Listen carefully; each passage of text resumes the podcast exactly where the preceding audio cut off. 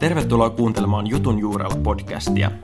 Minä olen Eetu Piilola ja toimin tämän podcastin juontajana. Seuraavaksi olet kuuntelemassa jaksoa numero yksi. Tervetuloa mukaan.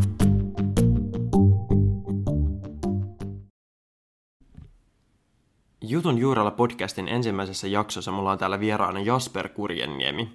Tänään me keskustellaan Jasperin kanssa korkeakoulutuksesta ja erityisesti siirtymästä toiselta asteelta kohti korkeakoulua.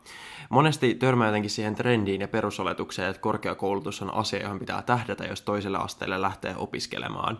Tämä trendi koskee ehkä erityisesti lukiota, mutta myös ammatillista, ammatillista tutkintoa. Minkä takia me oikeastaan ajatellaan, että korkeakoulutus takaa meille hyvän tulevaisuuden? Pohditaanko me oikeastaan aina edes sitä, että mitä me halutaan sillä hetkellä tehdä vai sorrutaanko me hakemaan korkeakouluun ihan vaan, koska ajatellaan, että se on se, mitä seuraavaksi pitää tehdä? Jos me eksytäänkin opiskelemaan väärää alaa, onko siitä lopulta mitään hyötyä? Vaikka Suomen päätöksenteossa on pyritty viime vuosina huomioimaan mahdollisimman nopea siirtymä kohti työelämää, on samana vuonna valmistuneiden ylioppilaiden pääsy korkeakouluun laskenut viimeiset 12 vuotta.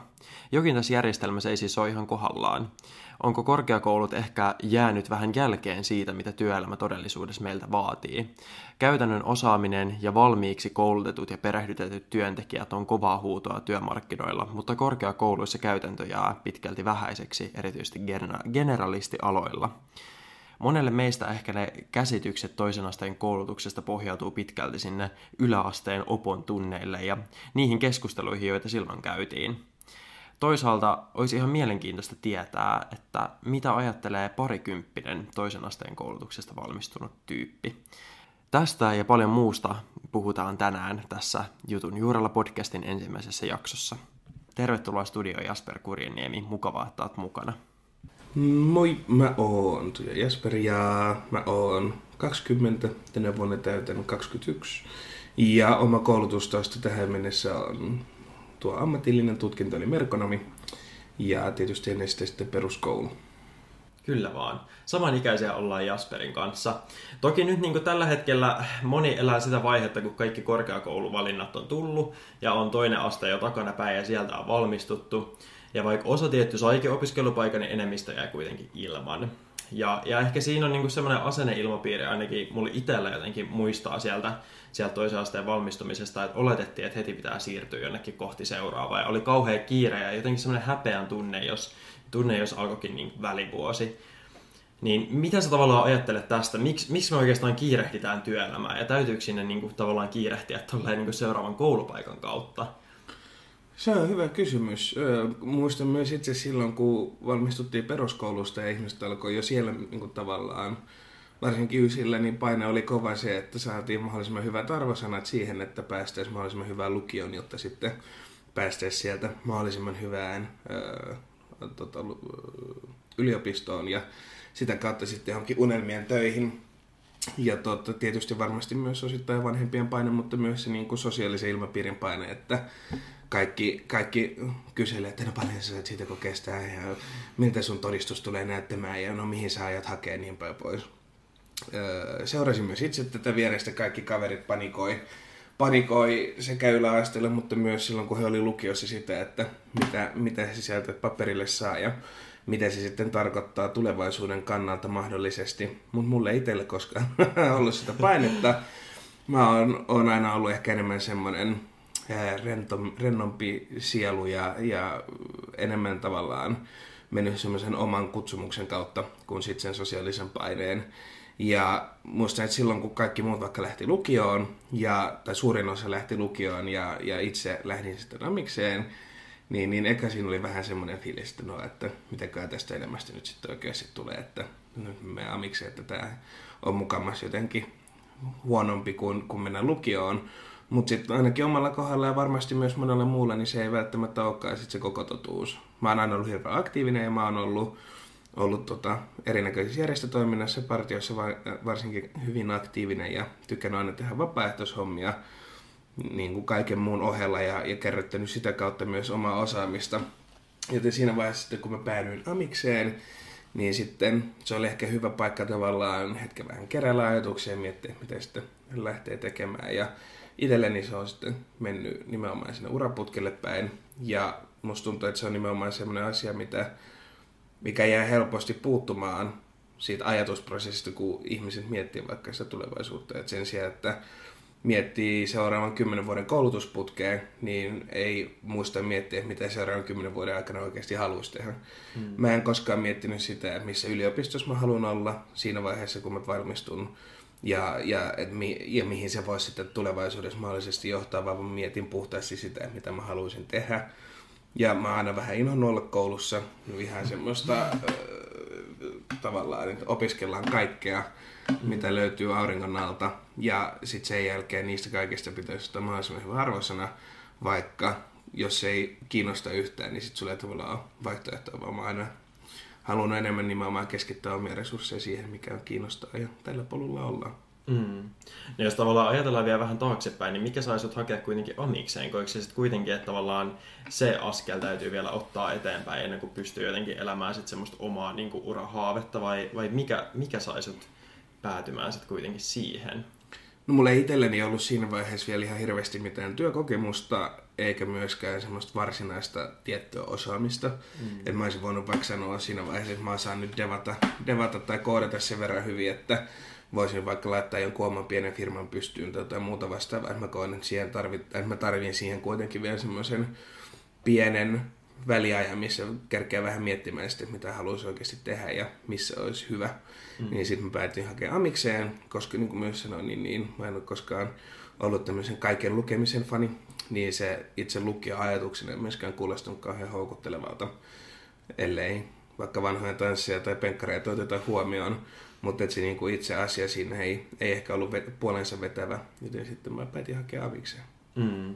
No miten, miten sun polku on edennyt sieltä päin sitten, tavallaan niin tähän nykypisteeseen? Mitä sä teet nykyään ja, ja tavallaan miten sä oot jotenkin, miten sä oot siihen päätynyt tähän nykyhetkeen? Nykyään mä oon semmoisella yrityksellä kuin Junction töissä. Järjestetään semmoisia hackathoneja ja koodaustapahtumia ympäri maailmaa. Meillä on tällä hetkellä sekä Suomessa että toiminut myös noin 80 eri, eri kaupungissa ja noin 10 eri maassa Aasiassa ja useammassa eri maassa sekä sitten Eurooppaa ja Venäjää. Ja tota, me siellä toimin semmoisen tittelin alla kuin Head of Business Development, mutta mitä se käytännössä tarkoittaa on se, että vastaan meidän kumppanuusmyynnistä sekä sitten meidän tämmöisistä kansainvälisistä suhteista vaikka eri yliopistoihin tai yrityksiä tämmöisiä tavallaan e-kaupallisia yhteistyötä sekä sitten pohdiskelen nimenomaan sitä business development kulma, eli miten me voidaan tulevaisuudessa olla sitten parempia kuin nyt. Kuulostaapa hienolta ja monimutkaiselta. tota, ähm, joo, no jos tavallaan ajatellaan sit sitä, niin kuin, sitä asenneilmapiiriä, jota sä oot kohdannut, niin onko ihmiset jotenkin sitten epäillyt sun osaamista tai kyseenalaistanut sen, että miksi et sä oot hypännyt suoraan siihen koulutusputkeen sieltä toiselta asteelta. Mä itse olen esimerkiksi suoraan lukiosta hypännyt opiskelemaan yliopistoja ja en ole oikeastaan ikin pysähtynyt edes pohtimaan sitä, että mitä olisi voinut tehdä toisin ja siksi se on tavallaan uutta silleen ajatella sitä myös siltä kannalta, että mitä jos olisi vaan miettinyt siinä hetkessä, että mitä haluaa tehdä. Niin onko tämä otettu tavallaan sun lähipiirissä vastaan vai onko se kohdannut jotain semmoista niin kuin kyseenalaistamista tai epäilystä? Jatkuvasti. Varmaan lopetin laskemisen noin sadannen kerran jälkeen, mutta tota, kyllähän se on, että tavallaan kun se mitä itse tekee on niin eri kuin vaikka us, lähestulkoon kaikki kavereista tai vaikka mitä perheenjäsenet on tehnyt silloin, kun he on ollut elämässä samassa kohtaa tai mitä niin kuin vaikka työkavereiden taustat on. Mm. Mutta tota, aina jos sieltä kysellään, et, et, tai kyseenalaistetaan sitä, että miksi et sä opiskele jossain tällä hetkellä tai miksi et sä käynyt lukiota tai miksi et sä sitä, tätä, tätä, tätä, niin mun vastaus on ollut se, että se ei ole kiinnostanut. Ja, mm. ja mulla on se, että mä on hirveän hyvä keskittymään tekemään asioita silloin, jos joku asia kiinnostaa mua ja, ja silloin siihen jaksaa paneutua ja sitä jaksaa tehdä täysillä eteenpäin, mutta siinä vaiheessa, kun se ei enää kiinnosta, niin sitten se on ehkä hirveintä, mitä maailmassa voi niin kuin henkilökohtaisesti mulle löytyä, että sitten tavallaan semmoista kaikki jää jälkeen ja ei oikein jaksaisi tehdä mitään muuta, ja, ja se selvisi ihan yläasteelle, että siellä oli ne jotkut aine, missä, missä saatiin ysiä ja kymppiä, ja mitkä oli semmoisia mielenkiintoisia, sitten siellä oli ne jotkut aine, mistä sitten napattiin semmoisia nihkeitä, hikisiä vitosia ja kutosia, koska se ei vaan kiinnostanut, ja se oli enemmän semmoista pakkapullaa. niistä mä aina jos kyseenalaistetaan, niin tosiaan sanoin, että ei, ei kiinnostanut, päätin valita toisin. Mm. Miksi sä koet, että ihmiset kyseenalaistaa sen? Miksi ne, miksi ne jotenkin epäilee sun osaamista pohjalta sun niin kuin koulutustaustaan? Tai että mä, mä tavallaan ymmärrän sen, että sehän on se, mikä meihin iskostetaan. Se on se mm. asia, mikä meihin halutaan silleen niin kuin jotenkin takoon, mutta tavallaan yhteiskunnan näkökulmasta se ei kuitenkaan sinänsä ole merkittävää, että minkä koulutustaustan omaa, kunhan vaan ikään kuin tuottaa yhteiskunnan rahaa. Niin miksi kaikki edelleen uskoo niin voimakkaasti siihen, että se jatkuva kouluttautuminen, tai ainakin se kouluttautuminen korkeakouluun asti on sen onnen avain? No Suomessa on, no, mä oon aina miettinyt sitä, että Suomessa on tämmöinen ihmeellinen, tai mä kutsuisin semmoiseksi suoritusputkikulttuuriksi, joka alkaa nimenomaan ihan sieltä yläasteelta. Sä pääset jonnekin yläasteelle ja sitten sen jälkeen kaikki effortti pitäisi keskittää siihen, että sä saa mahdollisimman hyvät arvosanat, jotta sä pääset mahdollisimman hyvään lukioon, jossa sun pitää suoriutua mahdollisimman hyvin, jotta ylppäreissä sä voit kirjoittaa mahdollisimman hyvät paperit ja päästä mahdollisimman hyvään yliopistoon, josta sä valmistut maisteriksi noin viidessä vuodessa ja sitten sen jälkeen sä lähdet siitä suoraan töihin sille alalle, mille siis ikinä ootkaan valmistunut. Ja no, se kuulostaa tämmöiselle toisinajattelijalle, kuten itselleni, niin se näyttää vähän semmoiselta harmaalta ja jotenkin hirveän tylsältä tavalta edetä. Että, se on tavallaan se, että, jos, jos sitä tekee, niin sä pystyt periaatteessa laskelmoimaan tästä kymmenen vuotta eteenpäin, mitä sä tuut tekemään silloin. Kun meitä ehkä enemmän sitten taas tykkää siitä, että sun ei tarvii välttämättä tietää, mitä sä teet viiden vuoden päässä, kymmenen vuoden päässä tai välttämättä edes kahden vuoden päästä, kunhan sä vaan tiedostat ja tie, sen, mitä sä teet nyt, ja sä tiedostat, mit, mitkä se tavallaan on ne realiteetit, mihin se voi johtaa, mihin se todennäköisesti johtaa, että sä pystyt tavallaan miettimään, että onko tämä vaikka se asia, mitä tulevaisuudessa haluaisit tehdä vai onko jotain muuta. Mm. No me tunnetaan Jasperin kanssa partioista ja ollaan siellä paljon, paljon puuhasteltu yhteisen Y-Trainee-projektin parissa, joka on tällainen yhteiskuntasuhde koulutus, jossa opiskellaan vaikuttamista ja ollaan sinänsä siis oltu just paljon järjestöjen toiminnassa mukana. Mutta jos ajatellaan nyt ihan niinku tavallista jantteria, joka on nyt jäänyt ilman korkeakoulupaikkaa ja elää tavallaan semmoisen tosi voimakkaan niinku tunnevuoristoradan keskellä tällä hetkellä ja kokee, että on vähän niinku tipahtanut tyhjän päälle ja, ja tuntuu, että ei ole sitä osaamista niinku muualta kuin sieltä sitten niinku lukiosta tai amiksesta, mistä on nyt valmistunut. Niin mistä voi niinku lähteä aloittaa, kun siinä on nyt ainakin se yksi vuosi käytettävänä ja jos ehkä niin kuin jotenkin löytää, löytää itselle sen toisenlaisen kutsumuksen, niin sitten tietysti paljon vuosia käytettävänä, niin mistä aloittaa?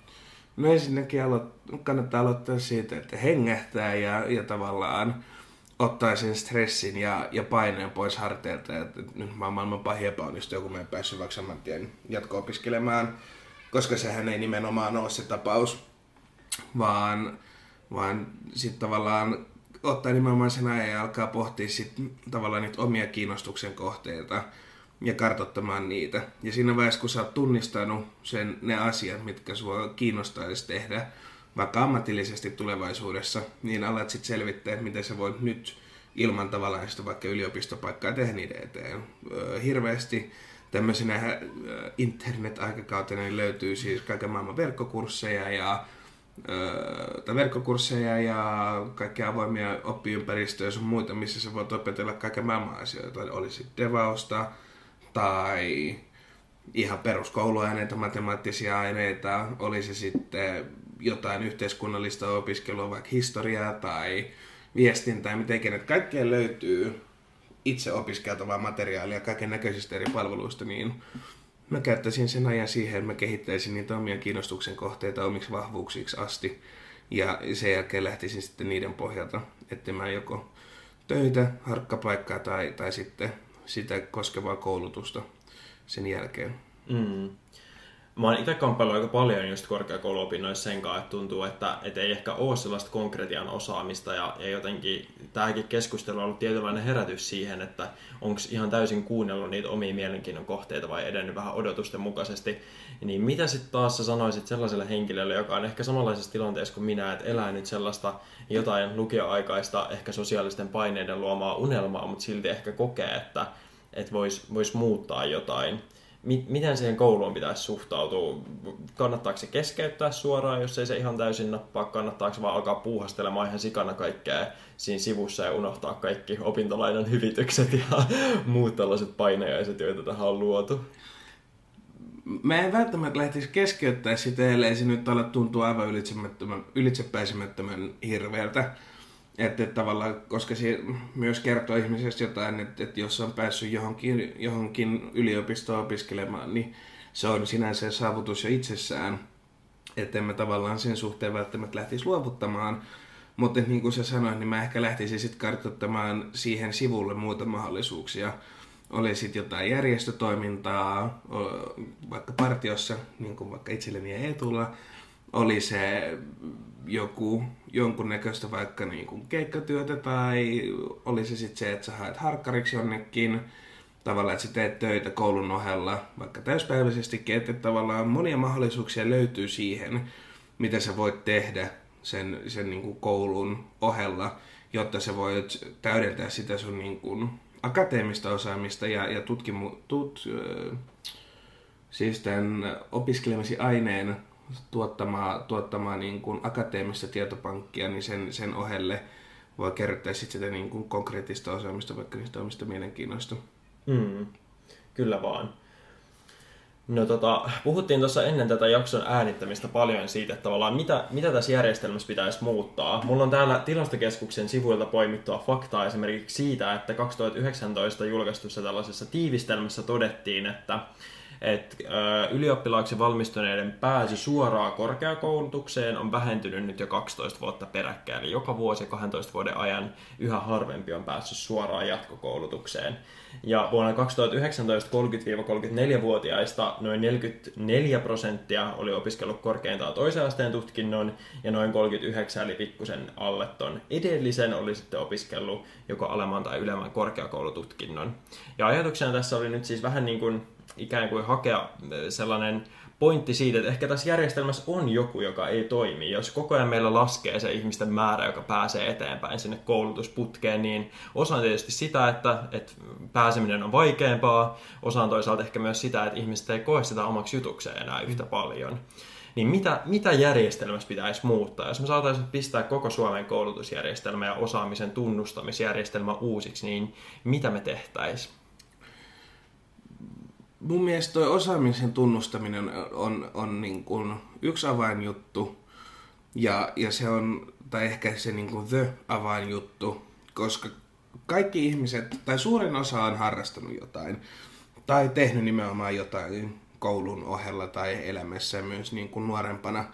Ja, ja niin kuin teinivuosina, teinivuosina vuosina ja, ja ennen sitä, kun vaikka hakee yliopistoon Öö, tällä hetkellä me tiedän ainakin, että Aallon kauppiksessa on käytössä tämmöinen merittihakujärjestelmä. Mä en tiedä, onko sitä muilla yliopistoilla, mutta mun mielestä sellaisia pitäisi ehdottomasti tuoda lisää. Toimii siis sillä tavalla, että se, jotta sä voit hakea tämmöisellä niin merittiperusteisella hakemusmenetelmällä, joka sisältää sen, että sä käyt tekemässä pääsykokeen, niin kuin kaikki muutkin, mutta sen lisäksi sitten täytät tämmöisen merittihakulomakkeen, missä sä pystyt kertomaan tavallaan sun muusta kokemuksesta, mikä ei välttämättä ole nimenomaan sitä akateemista taustaa. Eli puhutaan tämmöisestä niin sanotusta non-formal education öö, kokemuksesta ja, ja osaamisesta, mitä on tullut kertettyä sen koulutusjärjestelmän ulkopuolelta. Ja, ja sitten siellä ne katsoo läpi sen, että okei, okay, no sä oot saanut tämän verran sun, sun pääsykokeista, mutta perustuen tähän sun niin kun aiempaan osaamiseen, niin on oletettavaa, että se että tavallaan A, tämä koulutus sopii sulle, ja B, sä tulisit pärjäämään myös näissä opinnoissa, koska sulla on näyttöä siitä, että sä oot pärjännyt myös haastavista tilanteista ja, ja asiakokonaisuuksista aiemmin. Mun mielestä tämä on ehkä semmoinen, mikä, pitää, minkä mä haluaisin sisällyttää joka ikiseen yliopistoon, joka ikiselle yliopistolinjalle, koska vaikka pääsykokeissa tai ylppäreissä, kun niitä tekee, niin, niin siinä on kuitenkin tuhat tekijää, jotka vaikuttaa siihen sun koetulokseen. Ne ei ole pelkästään siitä kiinni, että kuinka fiksu tai tyhmä sä oot, vaan jotkut on vaikka stressaavampia yksilöitä kuin toiset, jolloin se koe voi mennä ihan vaan plörineksi sen takia, että, sulla on niin kovat henkiset paineet, että sä et pysty keskittymään kunnolla just siinä tilanteessa, vaikka ennen sitä sä oot saanut ysiä ja kymppejä ties mistä kokeista ja, ja ollut niin kuin, tiennyt kaiken siitä asiasta. Ja sen takia se on ehkä no ei välttämättä epäreilu, mutta ehkä epätasa-arvoinen sit eri yksilöiden, yksilöiden kesken, jolloin sitten tämmöinen niin merittihakujärjestelmä pystyy taata sen, että ne, jotka niin kuin tavallaan ansaitsee sen opiskelupaikan, voi sen myös saada riippumatta siitä, tai välttämättä riippumatta siitä, että kuinka hyvin sitten joku tietty koetilanne on just silloin mennyt. Niin se on ehkä, ehkä ensimmäinen asia, mitä mä lähtisin parantamaan tässä järjestelmässä. Ja toinen on se, että jatkuvasti työelämä ja, ja työmarkkinat kehittyy ja, ja menee eteenpäin. Ja se on tiedetty fakta, että tällä hetkellä koulu, olemassa olevat koulutusjärjestelmät ei kauhean hyvin pysy siinä kehityksessä mukana. Kaikki siirtyy koko ajan nopeammin ja nopeammin niin sanottuun digiaikaan ja, ja tek- teknologia-aikaan. Ö, tulee uusia työmuotoja, vaikka alustatalous, kuten esimerkiksi Volt, että siinä on tavallaan yritys ja työntekijät, jotka on yrittäjiä ja toimii sen tietyn alustan ympärillä. Ja, ja nimenomaan myös tavallaan tämmöiset teknologiaan perustuvat yritykset kasvaa ja kehittyy koko ajan ja, ja disruptoi niitä muuten perinteisiä työmarkkinoita. Jolloin kun puhutaan uusista yrityksistä, jotka tarvitsevat uutta osaamista, mutta se koulutusjärjestelmä ei tarjoa sitä uutta osaamista, vaan se tarjoaa enemmän sitä perinteikkäämpää akateemista koulutusta johonkin tiettyihin niche-kohtiin, riippuen siitä, että millä linjalla opiskelee, niin se voi olla äärimmäisen hankalaa esimerkiksi työllistyä, vaikka sä olisit saanut kandin kasaan jossain yliopistossa, koska he etsivät jotain, jolla on laajempaa osaamisprofiilia kuin mitä voi yksinkertaisesti kerryttää pelkillä yliopisto-opinnoilla tai lukio-opinnoilla tai millä tahansa opinnoilla. Ja mä lisäisin ehkä sitten tavallaan niitä avainkohtia mukaan ne kaikkien eri, eri opiskelutasojen ja aineiden opintosuunnitelmiin. Puhutaan sitten devaamisesta tai vaikka tämmöisestä UI, UX design puolesta, eli käyttäjäkokemuksen ja palvelumuotoilun osaamisesta, tai puhutaan vaikka niin kuin ihan lähdetään niin perusteisliikkeelle, että kuinka ihmiset ymmärtää sen uuden työmarkkinatilanteen. Että mitä tarkoittaa vaikka alustatalosta ja mitä tarkoittaa teknologiatalo. Koska kaikilla on varmasti tuttuja konsulttitalot ja kaikilla on varmasti tuttuja vaikka asianajatoimistot tai lääkärit tai automyyjä, mutta sitten jos sun työnkuvaan kuuluukin esimerkiksi se, että sä menet swappielle töihin, jotka myy käytettyjä puhelimia ja, ja on yksi Suomen kovimmista kasvavista yrityksistä töihin Data and Analytics-osastolle pohtimaan sitä, että kuinka teidän olemassa olevien lukujen avulla te pystytte kehittämään teidän palvelua et, si, niin kuin parempaan suuntaan, jotta teidän yritys voi kasvaa, eikä sitä, että kuinka, kuinka se esimerkiksi vaikka avaat jonkun uuden liikkeen jonnekin, koska kaikki toimii sen niiden appin ja, ja platan kautta, niin, niin silloin, jos sä opiskelet tietojen käsittelytekniikkaa tai jotain muuta vastaavaa, niin sulla on varmasti hyvät mahdollisuudet sinne. Mutta siellä varmasti olisi myös käyttöä jollekin kauppistaastasille tai sosiaalitieteilijälle, joka, joka on tavallaan perillä asioista ja ymmärtää kokonaisuuksia ja, ja on niitä myös koulussa opiskellut, mutta sitten niitä puuttuu tavallaan se toinen osaaminen, että jotain tämmöisiä niin kuin käytännön asioita sinne kaiken muun, muun opiskelun virtaan niin olisi, olisi hyvä lisätä. No tavallaan tuossa aiemmin jo vähän säikäh, niin kuin puhuttiin ennen tätä jaksoa ja mietittiin just tätä, tätä epäformaalia koulutusta ja muuta ja kysyinkin sulta, että, että koskisiko tämä sama esimerkiksi lääkäriksi haluavia tai, tai, tai vastaavia niin kuin, ikään kuin tietyn tittelin ja valtuutuksen alla töitä tekeviä ja täytyy tässä vaiheessa nyt kaikille kuuntelijoillekin tarkentaa, että ei siis kyse ei ole siitä, vaan kyse on nimenomaan enemmänkin generalistialoista, niin tota, tämä koskisi niin kuin nimenomaan näitä. No jos, jos ajatellaan sitten nykyisen koulutusjärjestelmän loukussa olevaa henkilöä, niin eli opintojen oheen siis nyt kannattaisi ottaa sitten jotain muuta puuhaa. Onko tämä ehkä se sun pointti tässä? Ehdottomasti. Kyllä vaan.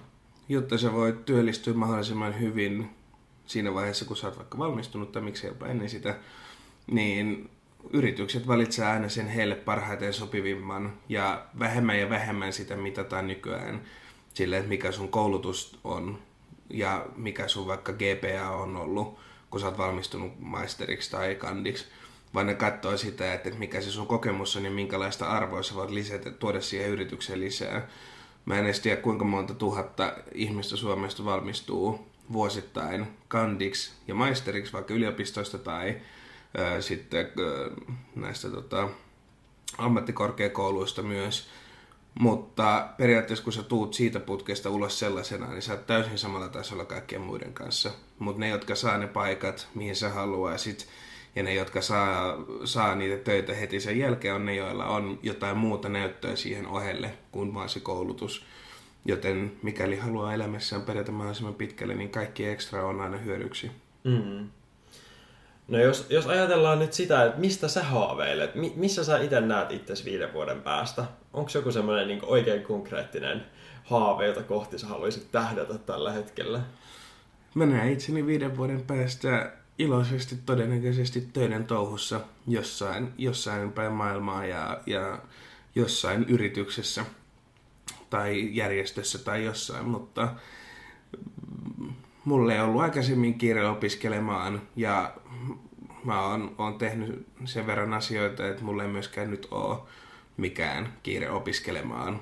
Ja ehkä sen pitää vielä muu, niin kuin tavallaan nostaa tästä omasta polusta esiin, että tämä tietysti on sitten niin kuin toisella tavalla huomattavasti stressaavampi valinta kuin esimerkiksi mennä niihin, tai tavallaan mennä koulutusputken kautta päätyä töihin, että siinä vaiheessa kun sä lähdet 18-vuotiaana tai 17-vuotiaana taistelemaan semmoista työpaikoista kuin vaikka 25-vuotiaat koulutetut ihmiset, niin se vaatii äärimmäisen paljon kanttia ja itseluottamusta. Ja se tulee todennäköisesti saamaan enemmän eitä kuin koskaan sun elämässä aikaisemmin, että et, et, et, ei sekään niin kuin, tavallaan, että et myös tässä on niin kuin ne omat varjopuolensa, varsinkin mm. siellä alkupuolella, että sitä ei missään nimessä tavallaan pidä liikaa glorifioida, että se olisi, olisi jotenkin helppoa lähteä myöskään sille, sille linjalle.